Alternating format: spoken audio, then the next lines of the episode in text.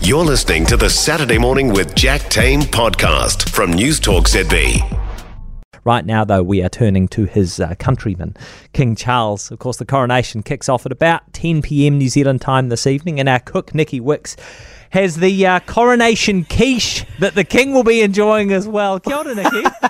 Kia ora. And look, I I haven't quite got the it's coronation. It's close enough, isn't it? It's close enough. Look, I took a jolly good look at that coronation quiche that was coming out of the corona- the, the, the, the palace's kitchen. Yeah. But I didn't like the jib of it, if you like. I Yeah. just, look, it has three controversial ingredients in it that I just couldn't quite go for. Broad beans. Look, they're out of season here. No, yeah. Um, the recommendation was that we could sub those in for um, soybeans, what- edamame beans. I thought, no, that's never going to work. Wrong texture. Uh, I do love broad beans, mind you. And then it also has spinach, and it has 180 grams of cooked spinach. Well, that's that's a lot of spinach once you uh, once you need to cook it down, and also it can have a propensity to go very wet in a quiche. Um, the third ingredient was tarragon. Now I have included tarragon in mine, Jack. You'll be pleased to hear, but I think I like to go up against the coronation quiche and say this one, my way, will actually be nicer. Oh, so here we go. I love it. Okay, do because mine's got bacon in it. Yeah, I, know, I was going to say that I immediately know. distinguishes yours. Yeah. I know. Well, it does. Here we go. Um, look, a quiche is a beautiful thing. It's like a, you know, beautifully lightly set custard almost in a, in a pastry case. So I think that there's enough faffing around blind baking your pastry for this to make sure it's beautiful and crisp because we're using a short crust pastry. And if you don't blind bake it, you're likely to get a bit of a soggy sort of situation. So I think you've got two choices. You can either make the pastry or blind bake it, but you can't do both. It's just too much effort. So I have purchased my pastry and I always buy Paneton. It's not really an ad for them. It's just that they're an all butter pastry and I think they're the Ah, best yeah. on the market. Yeah. And I think for the king, I think we better buy the best Yeah. pastry we can. Yeah. You know, we're all classy. Look, you never so- need me to con- you never need to convince me of doing all butter. If that's the All option, butter. then Exactly. I'm on board. it's board. True. okay? It's true. I know. I know. All right. So whack your um, oven on 200 degrees Celsius and place an oven tray into heat. Again, I want a lovely sort of crispy base on this, so that's why I've popped my um, oven tray in there to heat. Roll out your pastry to fit sort of a.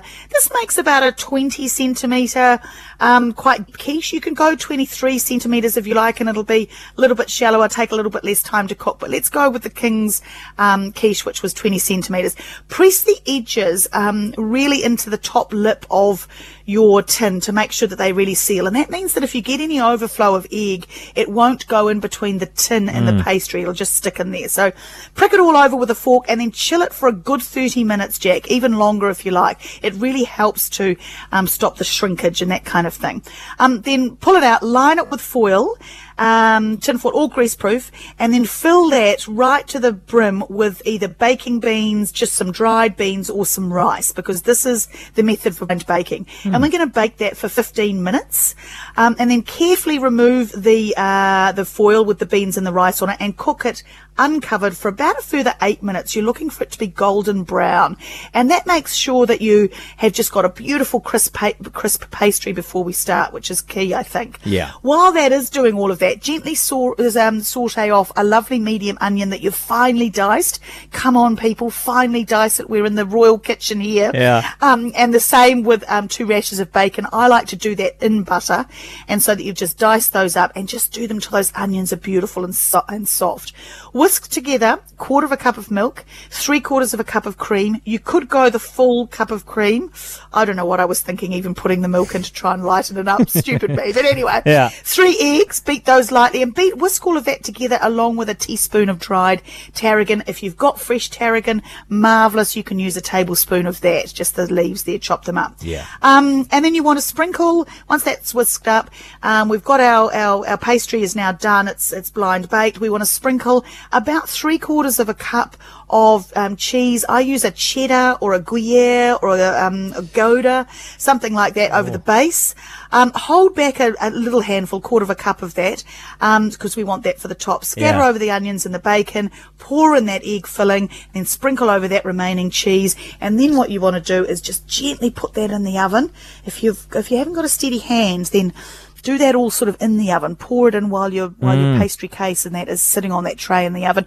Reduce the oven temperature to 180 degrees because we want it to cook a little bit at a more moderate heat. Um, placing it on that hot tray 35 to 40 minutes jack it will puff up and when it puffs up and it is golden and sort of looks to be reaching full puff that's the time to take it out let it stand for 10 minutes just to let it settle and then serve beautiful slices of this warm or at room temperature. It is great. I do honour King Charles for choosing a quiche. I Yeah. love it. Oh, fantastic. I Yeah. love it. Hey, thank you so much, Nici. We'll make sure Nici's recipe for her version of the coronation quiche is up and available on the News Talk ZB website. For more from Saturday Morning with Jack Tame, listen live to News Talk ZB from 9 a.m. Saturday or follow the podcast on iHeartRadio.